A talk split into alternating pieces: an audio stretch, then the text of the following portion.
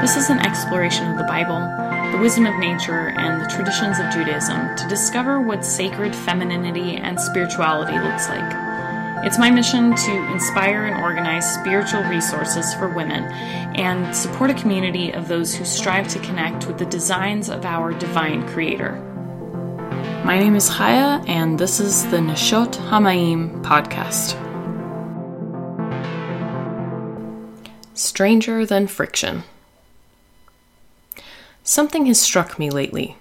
Several somethings have come together in my mind that have made me feel a renewed call to be who I am.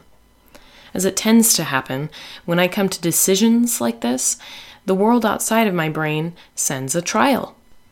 Now, I don't know if God is the one always sending trials, or if it's just sometimes the design of nature, but this time I do feel like Hashem has tested my mettle.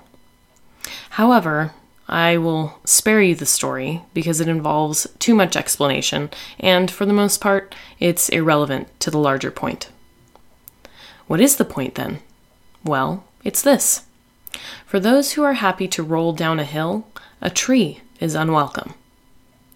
In my journey so far, no matter the lengths I've gone to make others feel comfortable, to prove that I am committed, to make known my intentions and reasoning behind every important thing, I've noticed that none of it matters if those things are different from them.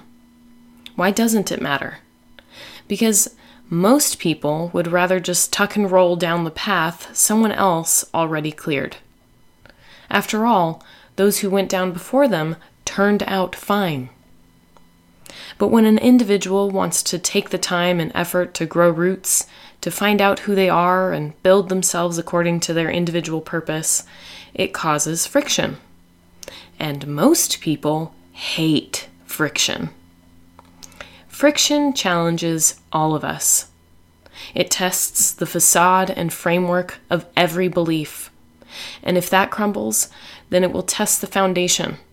And if that crumbles, then we are faced with our own raw selves. And if our own raw selves can't stand up to the challenge, then we are often left vulnerable and exposed.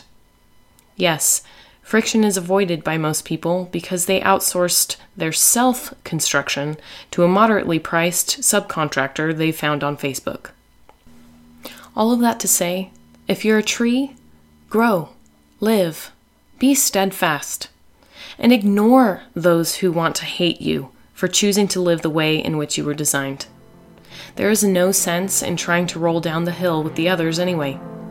The only kind of tree that successfully rolls down a hill is a dead one.